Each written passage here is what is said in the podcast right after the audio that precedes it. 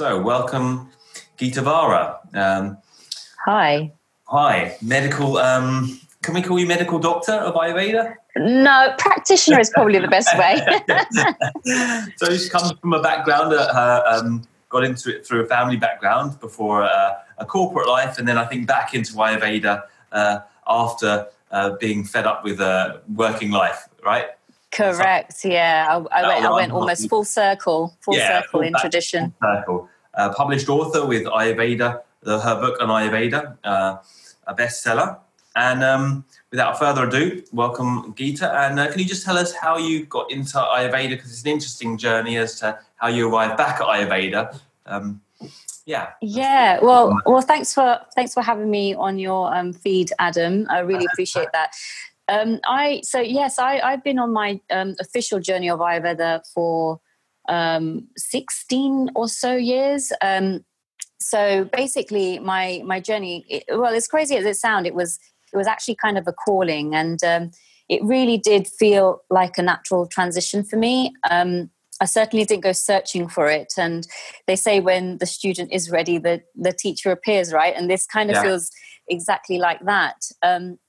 So in short, the story is, I was working in the corporate world, in marketing, in IT and telcos, and I knew that my purpose in life was far greater than doing what I was doing. Not that it was anything wrong with what I was doing. It was just I knew that there was something greater. So this all started to happen. These epiphanies started to happen, at the infancy stages of my spiritual development.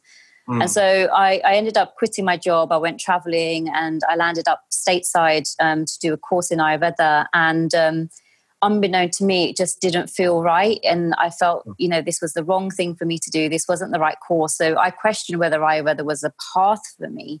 Right. But in actuality, it was actually the course that was wrong. So I came back to London, and I kind of felt a little bit disappointed, very upset, because I'd left everything to follow a path which didn't work out. But I did find a course in London with some incredible teachers, and qualified in Ayurvedic medicine about 12 years ago, and have been practicing since. And it's been a really incredible journey, from start to where I am now, and including publishing my book, Ayurveda, the Ancient Wisdom for Modern Wellbeing. So that's been, it's been a really nice journey to get to this point now. How's that been received, the book? Has it gone down well? What kind of feedback have you had from it? I mean, it's a lot of books on the market. How would you say your do you have a different take on it, or is it specifically majoring on a specific point of Ayurveda? Just before we get into the nuance of Ayurveda. Well, it's I wanted my vision and mission really was to keep the book authentic to the science of Ayurveda, but really update it so that we can learn how to apply it to our modern day lives. And I think Ayurveda is so vast. We can just start by small rituals right through to the medicinal angle. So this really was an introductory book to people who want to learn about Ayurveda, how they can incorporate it. And I do delve a lot into digestive health, the doshas. It's packed with information, but I'd like to think it's a fairly easy read. Yeah. Well, given that people probably have a kind of... We're starting, I include myself in this, to have an attention that's not much greater than a goldfish. We need to make sure that things are simple. And on that note, I think we need to backtrack slightly and just see if we can understand a little bit about exactly what Ayurveda is and what it believes in. Let's contrast it maybe to as a reference point to the Western medical approach that maybe we're more familiar with. Preventative medicine, allopathic medicine, and how does Ayurveda differ from what we might know normally as medicine? Well, Ayurveda is firstly, it's a 5,000-year-old science, so it's a spiritual science. Nevertheless, Where did it come from originally? It's born from the Indian subcontinent. So at that time, it wasn't the divisions with Bangladesh, Pakistan, India, Sri Lanka wasn't really there. So it's I say Indian subcontinent really because it's born of the Indus Valley. You know, it's very sort of very old traditions. So it is a science. There's a lot of philosophy. There's a lot of spirituality around it, but it's also a lifestyle. So it's learning how we can live in alliance with alignment with nature. So what Ayurveda is really teaching us is moving away from this pill popping culture. So, you know, it's more about how we conduct ourselves, how we live, to be the medicine for our mind body. But you know, naturally, it's a holistic science. So we're using herbs. We're really focusing on diet, our lifestyle, the laws and rhythms of nature. You know, realizing that you know sleep, exercise, food, they are the medicines. So Ayurveda is twofold really. It's both, you know, if somebody is having a health issue, then we can look at the curative aspect of it, but the large part of what I look at, especially in the book, is a preventative angle. So we don't, you know, it's a realization that we don't have to wait for a health issue to arise for us to address things, because our body's constantly giving us signs and signals, and it's identifying those early signs to make us realize, okay, these are imbalances. Let me work at correcting those, you know. I think that's one of our major problems, is that we kind of assume health in the negative terms as a definition, that, you know, health is something that we lose rather than working towards good health actively in our day. You know, we tend to kind of feel that we only talk about health when we're in bad health. Absolutely, right? Absolutely. Towards good health. As I understand it, Ayurveda talks a lot about the individual and suiting the medicine to the individual, whereas I think one of our difficulties with Western medicine is that we have rather generalized system of treatment, right? It doesn't take that much consideration that the individual might be variable, might be the variable even. How does Ayurveda, because I know a little bit about Ayurveda, I have to say, how does Ayurveda... Well, you're a yogi, so you probably know more than you know. How does Ayurveda deal with the individual? I mean, because I know there's... Yeah, The thing is, the doshas, so Ayurveda, in Ayurveda, we know there is no such thing as a one-size-fits-all approach, right? So we take a very personalized approach, and that's based around the dosha. So this medicine or this system is a person-centered system, not a disease-focused system. And it's very much based on the patient-doctor relationship. But when we're looking at the person, we're looking at the imbalance of their dosha. So we are born with a prakriti. This is like our blueprint. This is our fingerprint. This is who we are. So as a practitioner, I want to understand who you are based on your constitution, and your then what we look at is the vikruti. Vikruti is where you are right now, who you are right now, where's the imbalances.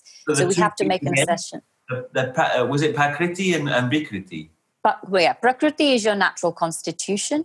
Yeah. And the vikruti is your current state of being. So that where you are right now, so how far you've moved away from your natural state of balance. Right. And so that helps as a practitioner.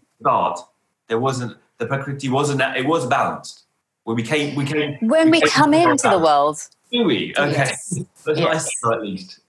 Yes, yeah. So we generally come in balance. But, you know, looking at us as an individual, this is really about understanding how we adapt to the seasons, our environment, our relationships, our interactions in a work setting, you know, our rhythms during the day. So all of that is playing out, and that can either imbalance us if we're doing the wrong things that our prakriti doesn't adhere to, or it can keep us in balance. So we're constantly looking at flowing rather than being having rigid diets or rigid rules. It's much more about adapting to our environment, adapting ourselves within and externally to sort of move forward and flow with the rhythms of life, I guess.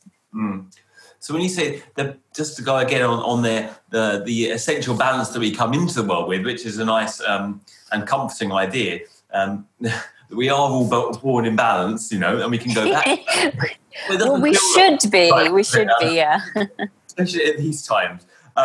So the essential state of matter that we come in with, is that our dosha at the start? Do we have an inherent dosha? And can you explain what the doshas to the listenership are a little bit? Because they're very... Yes. And people in the yoga world, they often band around these ideas, I'm this dosha and that dosha. And I kind of think that maybe we could do some clarification on the subtlety of the dosha. Yes. So we have a prakriti. This is our natural state of being. And through all the things that we face in life, we become imbalanced. So the first thing we want to do is look at what the imbalances are and bring that back into alignment with our natural state. And so when we're looking at the doshas, you know, if anyone's heard of Ayurveda, they might have come across the three doshas, Vata, Pitta and Kapha. Mm. Now, these are our bioenergetic forces that sit within us, that are the energies that drive everything that happens in our body. So Vata is the energy of movement. So any movement that's happening in the body is being driven by Vata. But Vata also has certain qualities about it. So it's, for example, you know, it's cold, light and dry. So those qualities is what we really look at when we're thinking about, I need to balance myself. So we pick up, all right, what are the qualities in the foods we're eating, the qualities in our lifestyle, because then we know that if we're having more of the same, we're going to only increase that. So then we can become imbalanced. Yeah. If we're using the opposites, because opposites will bring balance. So if we use opposites to cold, light and dry, which would be warm, sweet, hot, unctuous, kind of, those sorts of opposite qualities, then we can bring balance. So in a simplistic way, that's how we can navigate our way around bringing balance to ourselves when we understand our natural constitution. So then we've got the second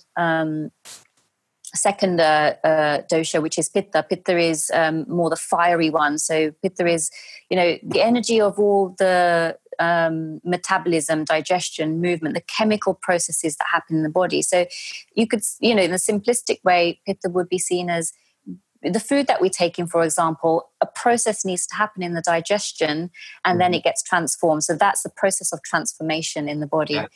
So Pitta is hot, it's fiery, it's liquid, it's very sharp by nature.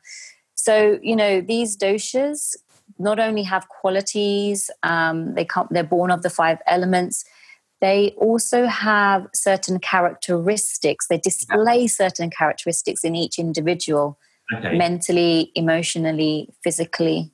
Yeah, I wanted to go back to the Vata and just have a little, because this is fascinating for people and they, you know, love to kind of get an idea of one's type, you know. Can you give an example of that? Can you give an example of a Vata person? And then the Vata foods that maybe we're attracted to as a Vata person, because the problem is that obviously we're attracted to what's not good for us, right? A Vata will be attracted to Vata stuff, right? Yes, yeah. See, when Vata's out of balance, Vata people usually go into their mind and the craving starts or the irregularity starts. So yeah, Vata people generally, they sort of generally, like, physically they have a thin frame, maybe quite like a bony structure, maybe their veins are visible. They might have a sort of a crooked nose, or their bone structure is very prominent. They might have like dry skin or a tendency to kind of have dryness in the body. So that might display as kind of gas, bloating, maybe get a little bit constipated at times. So these are all sort of signs. Vata people, you know, they're very creative, very enthusiastic, you know, the life and soul of the party, if you like. And, you know, they just have this... They're just sort of really vibrant. But, you know, if Vata people start to get out of balance, they might start to overanalyze. They think they get anxious, they get stressed very easily. Their sleep patterns can get disturbed. You know, they might have irregularity in their eating patterns. So maybe sometimes they're really hungry, sometimes they're not hungry. Their energies are in short bursts. So you get to see all of these types of characteristics, you know, with Vata. So when, you know, just looking at Vata alone, you know, we're a blend of the dosha, so we're never one. Right. So that's where the complexities start. But I don't know. That was literally an exposé of my whole constitution. That's why you are so interested in Vata. No, I'm not interested in the doshas generally, but it did feel like you were just talking about me. What kind of foods do Vata crave when they're out of balance? Just to the vision of myself. Yeah, well, they're going to crave, you know, the things that bring imbalance. So they're going to have, you know, it's in terms of food, it's the dry food. They want texture, the crunch, you know, they want all of those things. But actually, it's the complete opposite to what they need. So what they need is, you know, hot foods, well-cooked foods, unctuous foods, oily foods. You know, they need, you know, more than anything, you know, moving away from the food part, it's the regularity that Vata needs, because Vata can fluctuate very, very quickly. So when Vata has a regular routine in their eating patterns, sleeping patterns, they can immediately start to bring that little bit of balance back into their body and mind.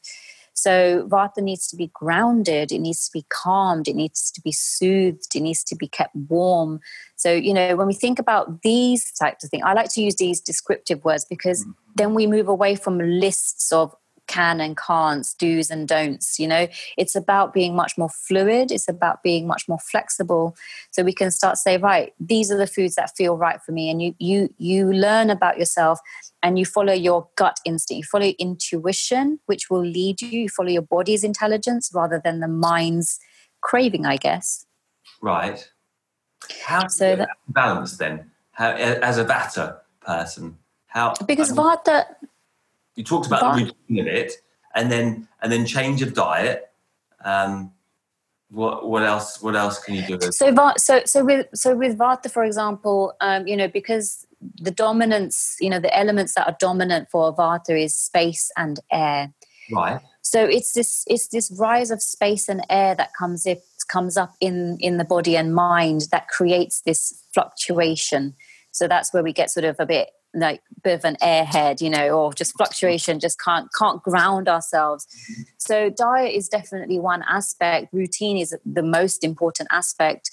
But, you know, through meditation, through walks in the nature, you know, doing all those things that really bring being grounded, you know, keeping warm. Oleation is key for bringing Vata into balance. So, you know, really helping our body stay grounded through oils in the diet, oils on the body. So these types of things. Oils on the body as well. That's important. Yes. Ah, okay. Yes. Interesting. It just seems like it's a kind of. It's not only a science of kind of eating or body. It's a science of the whole of life and lifestyle as well, isn't it? Really, it takes all aspects of life. It seems.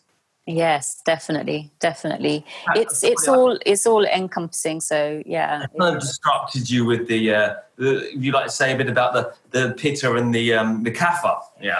Yeah. So we spoke about so Pitta people. You know, if you have a Pitta dominant in your constitution, then maybe you're going to be sort of.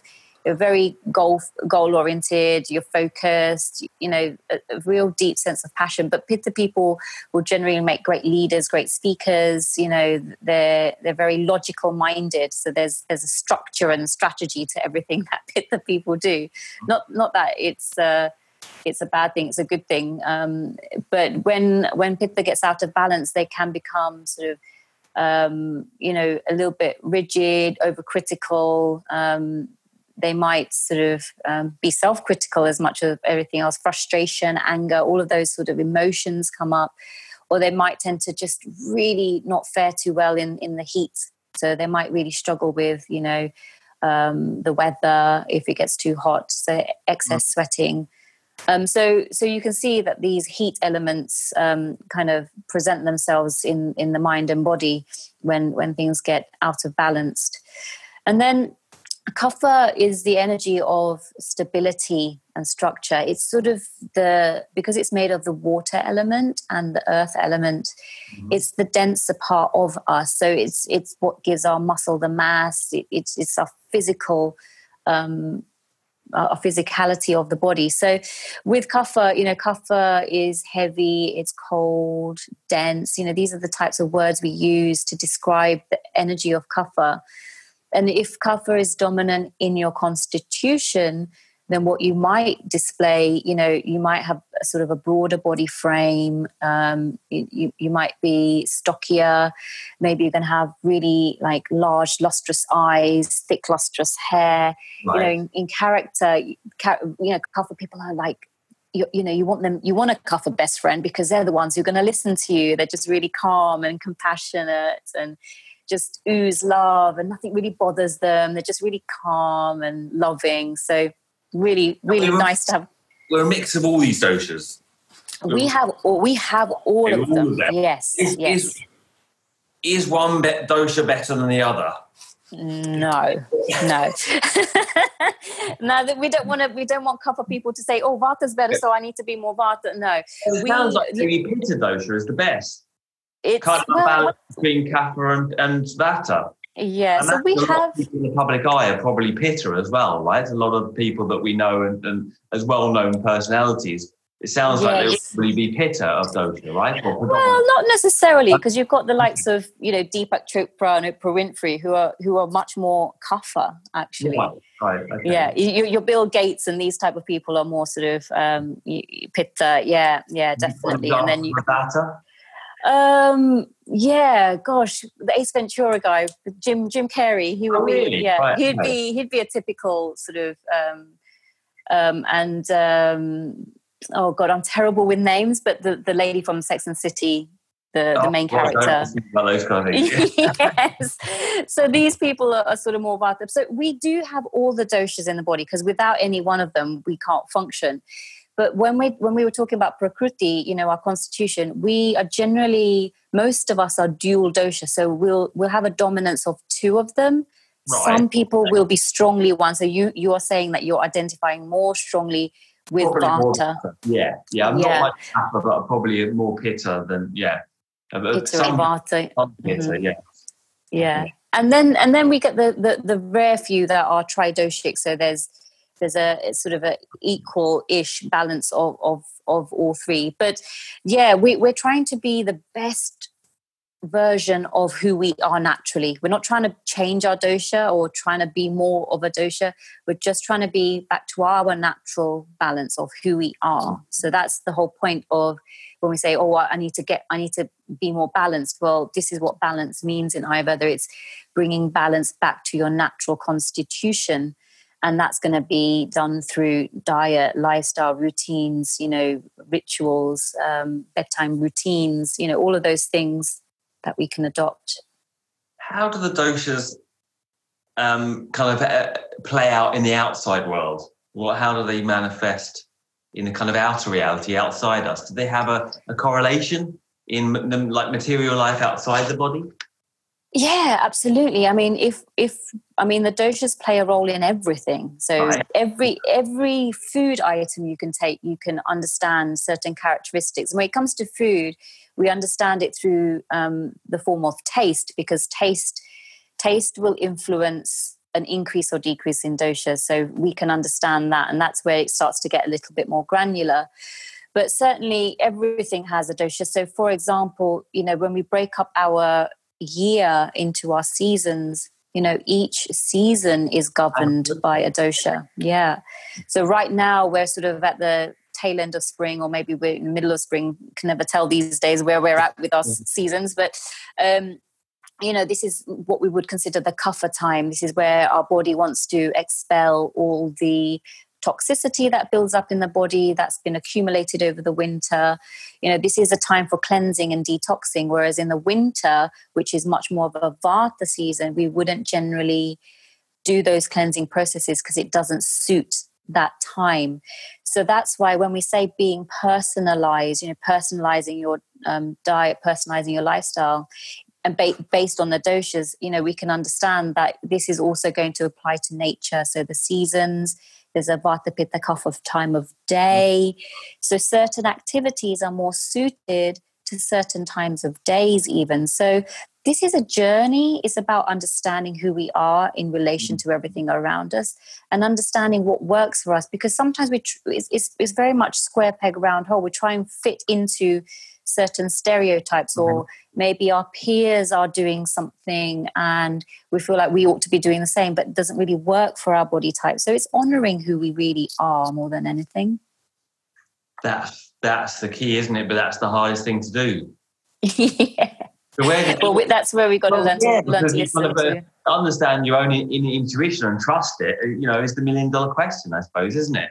So where does your role in this come in then for someone's, you know, as an Ayurvedic doctor, practitioner, however you want to be called, how do you kind of function in someone's journey and helping them, guide them to kind of bring, because essentially what you're really trying to do is bring up their own natural intuition as to guide them, right?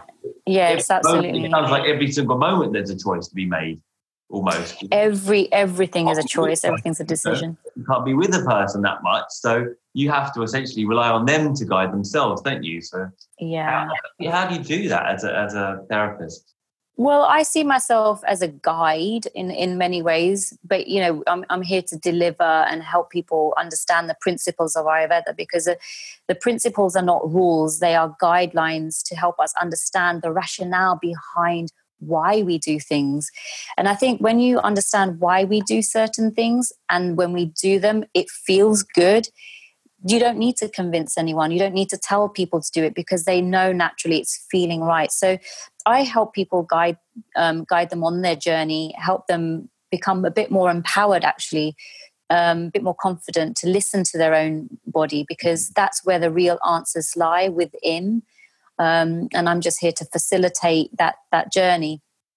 So, you know, depending on where they are in their journey, sometimes people come with some chronic health issues which we need to reverse.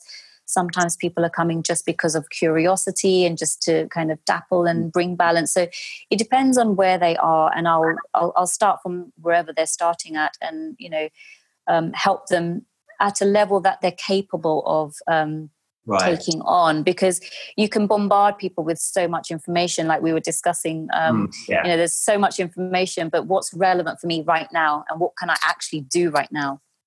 Can you use it alongside regular medicine?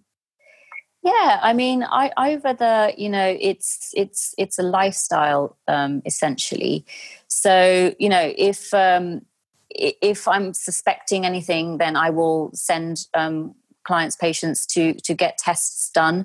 But like Western medicine's great in an emergency, acute conditions for infections.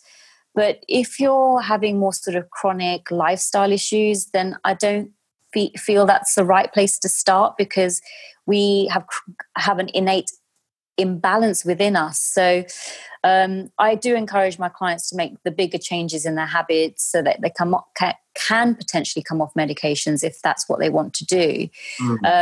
But it's about understanding like where your imbalances are. The thing is, we've got to take responsibility. We can't just look externally for the answers or feel like something or someone is going to fix us. The responsibility is about, I understand something's not right with my body. I'm ready and willing to make the changes that are necessary. It seems like that, again, is a really hard question. How do we have the strength when we don't feel like maybe we have, and we don't feel well, and, you know, we're not feeling good health, to take that responsibility? Does Ayurveda help provide that strength to kind of almost the kind of pre-strength necessary in order to get the strength, you know? Yeah, I think that's dependent on, in some ways that sort of boils down to the doctor-patient relationship. So there's got to be a trust. Yeah. That's really important. That, you know, it's not about the medicine, it's about how the medicine's delivered. Yeah. And so I see, that's what I see my role as, is to help somebody take one step and feel good. You know, when they feel good, realize the benefits of that change that they've made, then they're on board and they want to do a little bit more. So we can't run before we can walk. We just take small things. Sometimes it's just a matter of changing, you know, our rhythm of eating, you know, and one of those things that I often encourage people to do is, you know, listen to the body in terms of, are you feeling hungry? Because sometimes we are eating and we're not hungry. And this is one of the biggest causes of toxicity in our system, because we are no longer listening to the body. We think, well, it's lunchtime, it's breakfast time, it's dinner time. And we just eat categorically out of routine. Your times are just place markers now, aren't they? You just eat according to a clock rather than eat according to the body. Yeah, absolutely. So many meals as well, really. You know, probably not too much overeating is a lot of the trouble. Yeah. Do you tend to have 3 meals a day, Adam, or? I probably have 1 meal a day, really. 1 meal. That's the yogi way. What time are you having that meal? Depends. Yeah. To be honest, I work best on an empty stomach. So if I'm busy during the day, then I don't really remember it that much, you know, but probably as a more person, I probably should amend that, really. I feel like I'm in the analyst chair now. Mm-hmm. Well, you know, it's just you're working with your body. I think you're very in tune with what's going on. So I'd like to think so. I don't know whether that's always the case, but you keep trying, I suppose. It's a constant journey, as you said. There's no, you know, I don't think health is a conclusion. It's just a constant process, and sometimes you do better at it and sometimes you do worse at it, right? Because it kind of reflects how you feel about everything, really. You're in a state and you're out of state, right? Yeah, absolutely. It is the issue. Yeah. I had a question I was going to ask there. Oh, about, like how a treatment would actually look. You know, someone comes in like me and they're complaining, say, of, I can often say I might feel a little bit agitated, a little bit unclear. I'm very vibrant. I've got a lot of ideas, but I find it hard to centre those ideas sometimes and be logical and be calm and centred.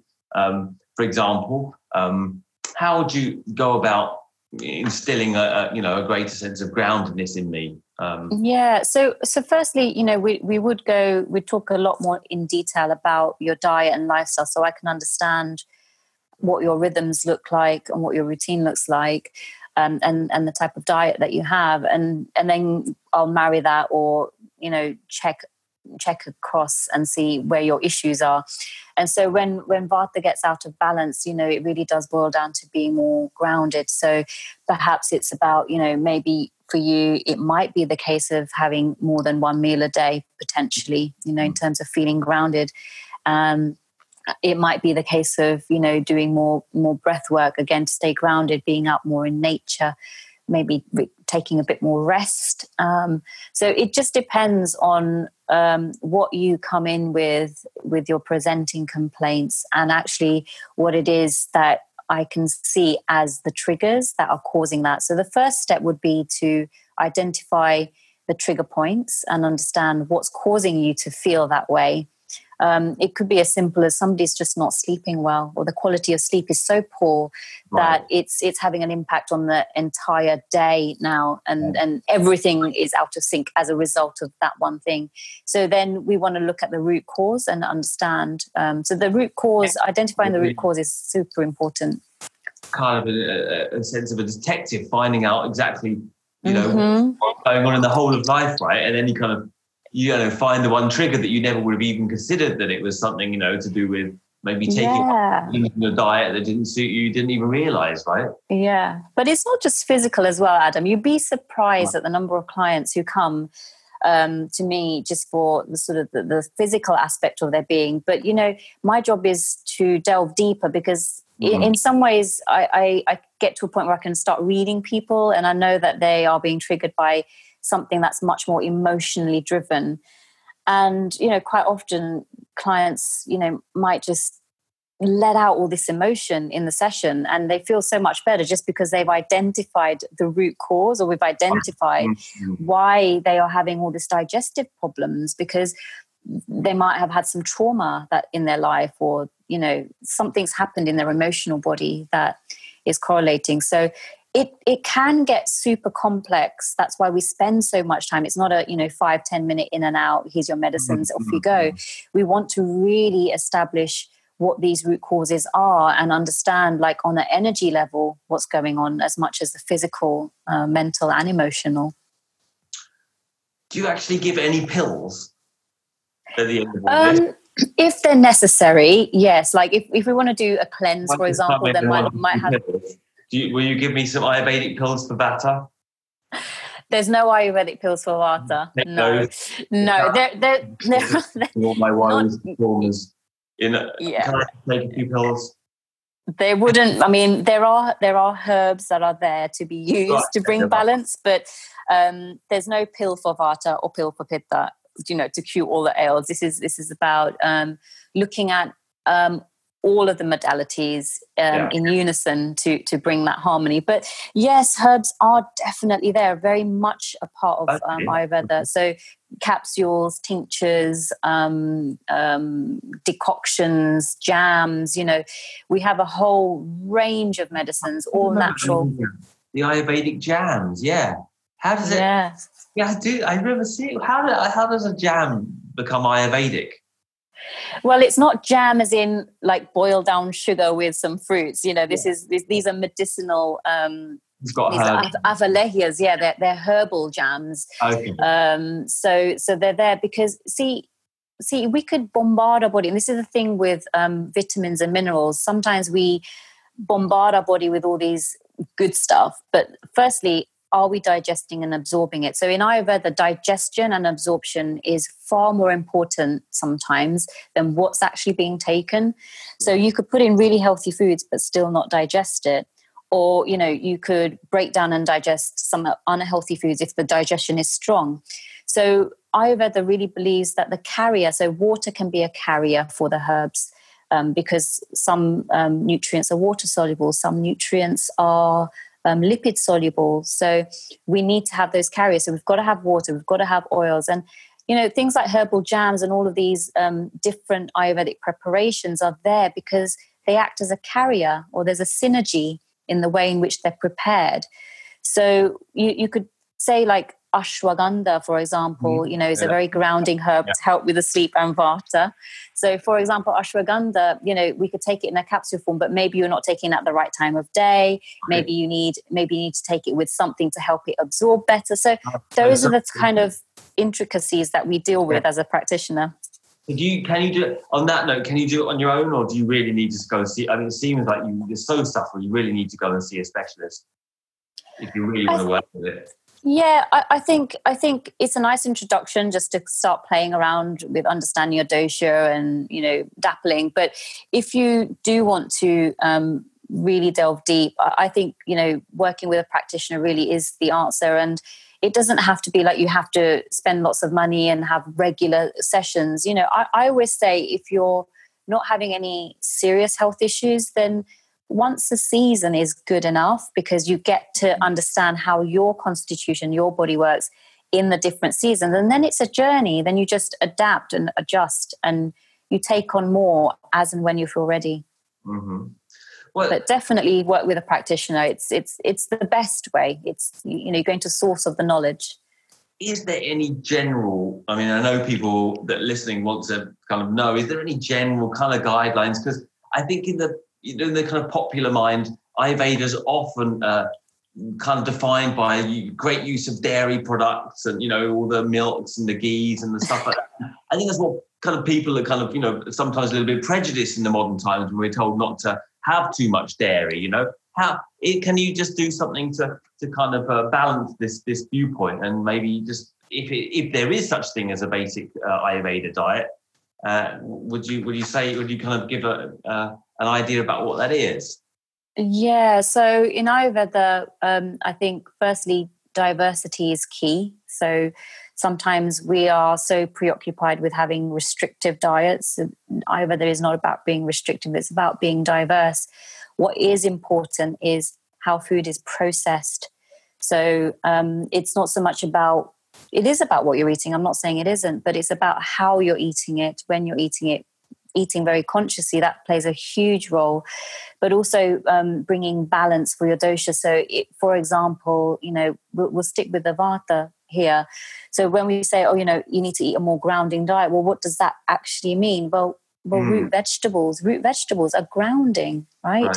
So because they are grown underground, they So there's a process that happens, you know, eating the root vegetables. Vata doesn't do well with cold or raw food. So, you know, cooking those foods, you know. So every step, there's a process that happens. So there isn't a one size fits all. It's just understanding, because people will have intolerances come up, and, you know, then we get onto the whole gut health issue. But, you know, timing of meals. I think I'd like to go to and talk about the digestion a bit more in a minute, but I suppose I was casting around to this idea in the yoga that we hear of, this idea in yoga of the sattvic diet, you know, that this diet is sattvic or that food is sattvic. What does that really mean? Well, yeah, I mean, ultimately, you know, for our body to function super well, optimally, our mind to be really clear, you know, a sattvic diet can really help. Sattvic foods are pure foods, you know. These are foods that have high prana. These are foods that are full of energy. They are good for the body. So all natural foods, you know, it's not difficult to have a sattvic diet. It's really what we're talking about is natural foods, you know. And then if we're looking at the mind qualities, you've got rajasic foods and tamasic foods, you know, when it comes to the mind qualities. So tamasic foods are lifeless foods, basically, you know, foods that are processed and pre-prepared, and, you know, they just don't have any life force energy, no prana. So these are the foods that we wouldn't want. And then we've got the rajasic foods, you know, meats and onions and garlics and spice, and so we need an element of that, but we don't need a lot of it. And so the rajasic foods are kind of stimulating, right? It's more stimulating. Yeah, more stimulating. So depending, like, if you're... The meat couldn't be sattvic, for example. Meat would not be sattvic. No. That would be much more rajasic, or if it's overcooked and left for days, then it becomes tamasic. So... practitioners vegetarian always, or do some eat meat? Well, the thing is, there is... It's a personal choice, first of all. So some will, some won't. It depends, you know. Meat is again, it's one of those things which is a personal choice. So sometimes it will work for your body, sometimes it won't. So we wouldn't recommend meats. Like, I never recommend meats in the evening, for example, not for any other reason than the fact that it just doesn't digest very well at that time. Okay. So that's what I advise a lot of my clients. But it depends. So if you do eat meat and you're having certain health issues, then maybe we need to address that.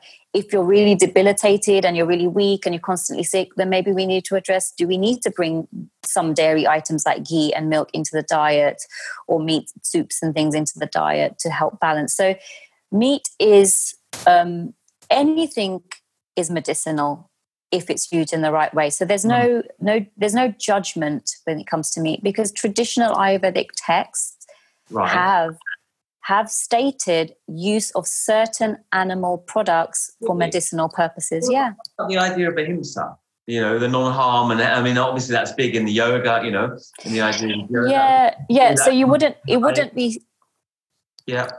it wouldn't be seen as dietary. It's seen as medicinal. It's a very, very clear difference. So if someone is having some kind of illness and their medicine is the product of some animal, then first you look for the best alternative. But if that's the only solution, then we can resort to that. But it's medicinal. It's not dietary. Exactly. Can you give a little bit of background, maybe just to kind of break this up a little bit on the personal, like on how you came to it, and if you've had any difficulties that you've used Ayurveda to overcome? It's always helpful to kind of get a little bit of a personal feel as to the whole subject. Yeah. Theoretical, because we've become very theoretical. I think, you know, I want to bring it back down to how I've applied it. I mean, for me, so I grew up in a very much Indian household, you know, with my grandparents included there, and they were very ritualistic in their in their way, in their day. So I grew up, you know, with a lot of rituals that were Ayurvedic, but didn't realize at that time. So, wow. You know, things, you know, simple things like, you know, using a tongue scraper, which now it's like, this is my single most, if anyone wants something that they want to take on as an Ayurvedic ritual, it's tongue scraping, because really? This is something I've done every day without fail, like always. Did you grow up in London, or was that? I grew up in London. Yeah, oh, it seems so strange, like it's so kind of like exotic, and you know, using a tongue yeah. in London. Yeah, like, since I was 5 years old, so or probably younger even. Right. So you know, it some of those rituals have stuck, and I appreciate it so much more because now I understand the sort of the medicinal value or the balancing value of it. And, you know, even things like, you know, eating around the table with a family, complete meal, having prayers and gratitude for the food. So all of those rituals were stipulated in my upbringing, and, you know, it's sort of grown from there. So I think, you know, I went through that rebellious phase in my late teens and early 20s. You know, there was this dichotomy of living in a Western world, but having a very Eastern culture in the home. And so, you know, trying to sort of fit in two different worlds was a real challenge for me. So I went through the whole phase of rejecting, you know, a lot of my cultural aspects of who I was, because just to fit in. But then right. as I grew out of that, and I came back full circle back to Ayurveda and really appreciate that my heritage is so rich in wisdom and so ingrained. And now I'm, you know, as a practitioner, I not only help clients, but I wouldn't say I practice everything that I preach, but a lot of it I do. So, you know, I do my periodic cleansing, and I can really notice a difference in my energy levels, you know, understanding like. In your rebellious years, did you stop using the tongue scraper? No. I'm sorry, I couldn't concentrate exactly after the tongue. What is the benefit of scraping your tongue? Oh, there's so many. Well, firstly, you know, as we're sleeping, we accumulate all these metabolic toxins. So our body is releasing all these toxins. That's the whole point of sleeping, because we need to get rid of those toxins. So when we wake up in the morning, you know, those toxins will accumulate. Either we need to eliminate through our bowels, but a lot of toxins reside in the oral cavity. So, you know, I encourage everyone who's listening today to take a look at their tongue in the morning. Now, if you see a white coating, you've got digestive toxins. So everyone has some, but the more you have, the more toxicity you have in the system. So the tongue scraper is designed to remove those toxins. They come onto the tongue, and you can just remove them by just scraping them off the tongue. Absolutely, yeah.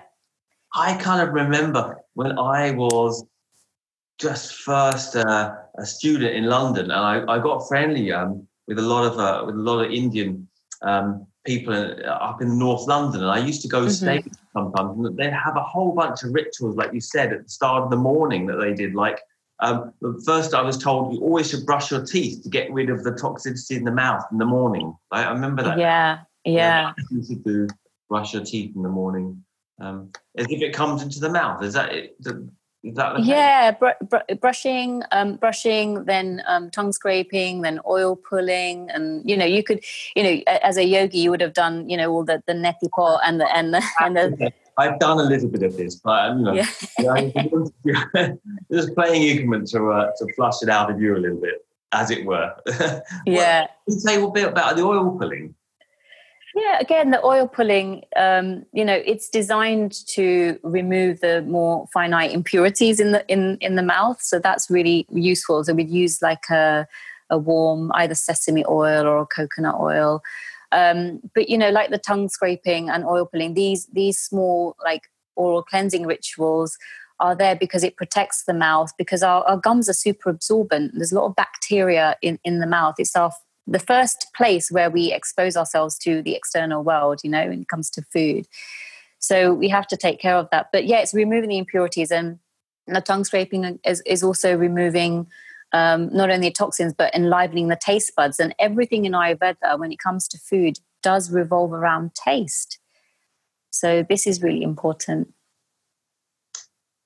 Taste is, I I'm kind of stumped there. How does it revolve around, everything revolves around taste? So yeah, because see, when we were talking about the doshas and we were talking about bringing balance, and how do we know what kind of foods we should eat to bring us balance? So yes, we can look at the qualities. So we use the example of root vegetables being grounding in nature. Well, taste plays a role as well. So with taste, you know, for example, the sweet, sour and salty tastes will bring balance to Vata, okay? The sweet and bitter taste. Literally just the taste balances the whole body. It's one aspect of it. When it comes to food, the taste balance of the sweet taste will bring balance to Vata. But if say you're more of a Kapha body type, then the sweet taste will bring imbalance.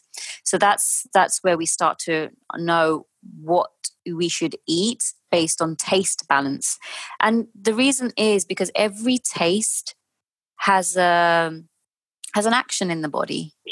Right, so the sweet taste is nourishing for the body tissue. So the Vata body, remember, can be very small framed, skinny, you know, thin, bony. So they need more nourishment, you know, for the body to bring balance. So the sweet taste can do that. Whereas the Kapha type might need more bitter and pungent taste because they already have an abundance of flesh, so they need the opposite. So that's how we work with taste. It has, and every taste plays a role. So every bitter taste is detoxifying for the body, for example. So that's how we use taste, the knowledge of taste in Ayurveda. Oh, it's incredibly subtle, isn't it? Very fascinating science. How it's often said, I think, that Ayurveda and yoga are like two brother and sister. And that, I mean, I think of Richard Forley, is that his name? Forley, who's famous for talking about Ayurveda and yoga. He says that one can't be practiced without the other. How would you say that's true? What's the relationship of Ayurveda to yoga? If there's, well, I know there'll be a lot of yoga practitioners out there listening. So, how could we relate Ayurveda in our yoga to our yoga practice, even or general day? Well, yeah, I mean, they are sister sciences, as you say, and they do share lots of similar principles. But you know, as a yogi, there'll be a little bit more regimen. So there'll be like a more of a stricter routine because you are following a yogic path. Whereas Ayurveda we can cast the net a little bit further out. You know, it can be applied for the layman or the person who isn't a yogi as well. So it doesn't necessarily mean that in order to follow Ayurveda, you have to be a yogi. But if you're a yogi, you definitely want to start thinking about the Ayurvedic principles because it only supports that journey. Right. So there is that aspect, but there's so much correlation, as you were saying, about, you know, having a sattvic diet and following routines. And you know, the overlap comes where we're looking at breathing and meditation, you know, so there's a lot of overlap in those aspects. So, you know, yoga is not only what takes place on the mat, I guess. And so our daily rituals, and you mentioned ahimsa and understanding all those aspects of social conduct, moral conduct, who we are, you know, what is our dharma, all of those aspects definitely overlap between Ayurveda and yoga.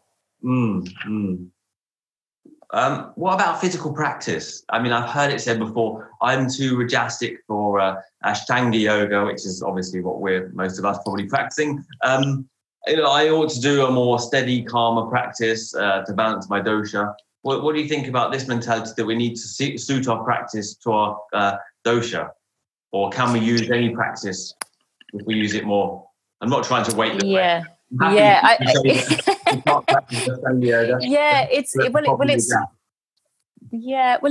absolutely true. So in Ayurveda, we would definitely say, you know, and this is not just about yoga, this is about movement in general. So with a Vata type, we wouldn't want to necessarily, you know, if they're having an imbalance, then I would definitely be saying, you know, you're probably having too much activity at this point. And so we wouldn't want to do Ashtanga, the vinyasa, you know, all of that, you know, the hot yoga, you know, none of that.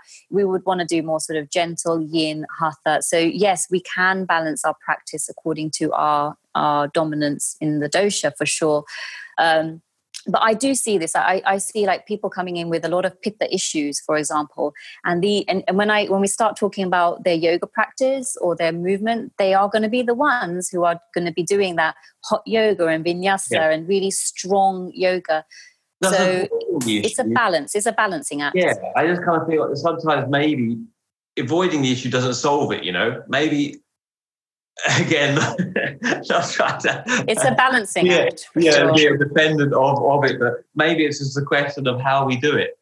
Yeah, so you know, if you enjoy the ashwagandha, because I mean, in the, I mean, I'm kind of answering the question for you, but maybe in the doing, you know, there's a, you know, we can look at ourselves and our approach towards it rather than I'm a Pitta person, therefore I need to do a very cooling practice. It kind of sidesteps the whole of our approach in the first place, the difficulty with our attitude, no? Yeah. It's about balancing. And I think it doesn't mean, so that's the thing, you know, when you understand what your constitution is, it doesn't mean it becomes rigid that I can do this and I can't do this. Right. It's about knowing that, okay, well, I am displaying and experiencing signs of aggravated Pitta or really increased Pitta. So in that instant, I would be saying, yes, you need to really calm that down. But it's about having your yoga practice that you enjoy, but also having the things that counterbalance that. So there's a balance of doing the things that are that you enjoy that might be aggravating your Pitta, but you're bringing in a balance by doing other things. So there's never going to be like, oh, I like for you, if someone like you practices Ashtanga, but your Pitta constitution, doesn't mean you have to stop your practice. Mm-hmm. It just means you have this awareness now that you might do it 3 times a week rather than 7 times a week, you know, and then you bring in other practices to bring in balance. For example, you know, it's about bringing in a balance. That's the thing. Yeah. Okay, and along those lines, maybe finally, like let's talk about the current times. And obviously, there's a lot more stress in these times and uncertainty. A lot more anxiety is coming up for people, I think. Do you have any ideas or tips as to how we can just be a bit calmer or help ourselves to feel at least a bit less fearful and anxious? Yeah, I think the key thing is, This is when Vata gets aggravated, you know, when the fear and anxiety kicks in, or when we're feeling stressed, that's when we can say, you know, Vata is aggravated. So again, we want to use the opportunity right now to connect with nature, so sort of be with nature. This is really important, making sure that we get a good night's sleep. This is a pillar of health in Ayurveda, you know, getting the right amount of sleep, not the right amount, the right quality of sleep. What if you're struggling with sleep? Is there anything you can take or? Yeah, you can take. So you can give yourself a foot massage. You know, we sometimes it's not about what we can do; it's about what we need to undo. So sometimes it's sometimes people say I'm not sleeping, but then are you watching things that are stimulating and being rajasic for your mind at that time? So sometimes it's more about the undoing. And then we can include, you know, gentle music or foot massage, have a hot milky drink with some spices. And so you can do, you know, you can have a little bit of a ritual around that. And then if someone's really struggling, then of course we've got treatments like shiradhara, head massage. There are treatments there. There are herbs there. It depends. You know, first we start with, let's make the changes to your routine and rituals. Then we can introduce the herbs and treatments if they're needed. Right. Mm. I think so. Yeah. Issues for people, isn't it? And the other one I didn't touch on that I just kind of briefly, I know you're very interested in, and you brought it up, is the digestion. And so many people are suffering with difficult digestion. Is there any basic ideas that we can employ in our daily lives to help around digestive issues on a very basic level? Yeah. So, on a really basic level, I would the key takeaway today, apart from tongue scraping, which is part of the whole digestive ecosystem, very important part, I might add, is really like asking yourself, are you hungry? Really simple question, are you hungry? Because, you know, if we're feeling hungry, we can eat. If we're not feeling hungry, don't eat. So if you're not feeling hungry for breakfast, for example... Sorry? We just want to eat. If you want to eat. Well, there's a difference. Comes back, no, but I really need to take something now just to kind of, comfort myself or, like I'm bored or, I'm feeling anxious, or how do we do that? Then we're coming very much from the mind. The mind is an organ that gets in the way sometimes, but it's listening to the body. The reason why it's so important to really listen to whether you're feeling hungry is because this is our digestive system saying, my fire is ready to break down the food.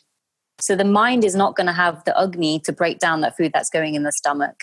The agni is the fire in the digestive system, correct? Yeah. So if we ask ourselves, am I hungry? Then we know that we're eating and our body can digest it and break it down. And sometimes it's as simple as that. People are eating a heavy breakfast because they've been told breakfast is the most important meal of the day. And then what happens is they can't digest it. And then they get into all sorts of cramping or gas and bloating. So sometimes it's about, just listening to your hunger and eating accordingly. Mm. So that's probably the biggest takeaway, really. Well, yeah, not always easy to employ or put into practice, right? Absolutely. Okay, on a lighter note, let me know a little bit more about you. I always do a little fun extra round. What's you seem very holy. What's your favourite treat or guilty pleasure? I have many, but my I guess for me, firstly, I love my dark chocolate, so that's something I will never give up. So, and it's actually good for you, for your brain. So I will have dark chocolate. And I do enjoy a glass of wine. So, it's in actual fact, in Ayurveda, it's said that a glass of wine is fine with food. And it's better than having a sort of a pint-sized glass of cold water. A glass of wine is better than cold, right? I'm gonna remember. Yeah. Also, Ayurvedic cigarettes at one point. There are. Yeah. Like none of that as well. Yeah, they're just herbal preparations. Yeah. They're herbal preparations. Yeah. And who's your greatest inspiration? Do you have a? I don't have to think about too much. There's many inspiring things. It doesn't have to be a person. Yeah, I guess, there are so many people inspire me for so many different reasons, really. But I think for me, it's so much more about what they inspire me in terms of how they invoke growth in me. So that's why I say it's so many people. So if, if someone instills some quality in me that invokes my growth by their actions, that's what I find inspiring. So, and that's going to come from so many people, even down to my niece and nephew, I think children can be really inspiring. Actually, they bring this vibrancy and innocence that we need to relearn as adults. So so many people, so many inspirations. And finally, how do you relax? I really love to indulge in, long walks and... You're on your social media. Sound healing baths and, shower. Like, for me, stress, straight in the shower, just kind of wash all those stresses away. Hot shower, salt water baths, that kind of thing. Massages. A glass of wine and a bath. Yeah, perfect combination. Well, I really appreciate talking today, Geeta. It's been wonderful. Yeah, thank you very much for coming, and I hope that people have a slightly better idea of a very subtle and complicated science in Ayurveda. If you're interested in learning more and you want to talk more to Geeta or maybe read something, is there somewhere where they can find you, Geeta? Yeah, so my book is available on Amazon, of course, so it doesn't take you... much to find it. It's just Ayurveda and my name, spelled Geeta, Vara spelled Vara. But if anybody wants to sort of do a deeper dive into Ayurveda, you can find me at my website, which is geetavara.co.uk, and just contact me through that, and be happy to hear from you. Okay. Thank you so much for having me. It's been wonderful talking with you, Adam. I hope to speak to you soon. Bye for now. Take care. Bye.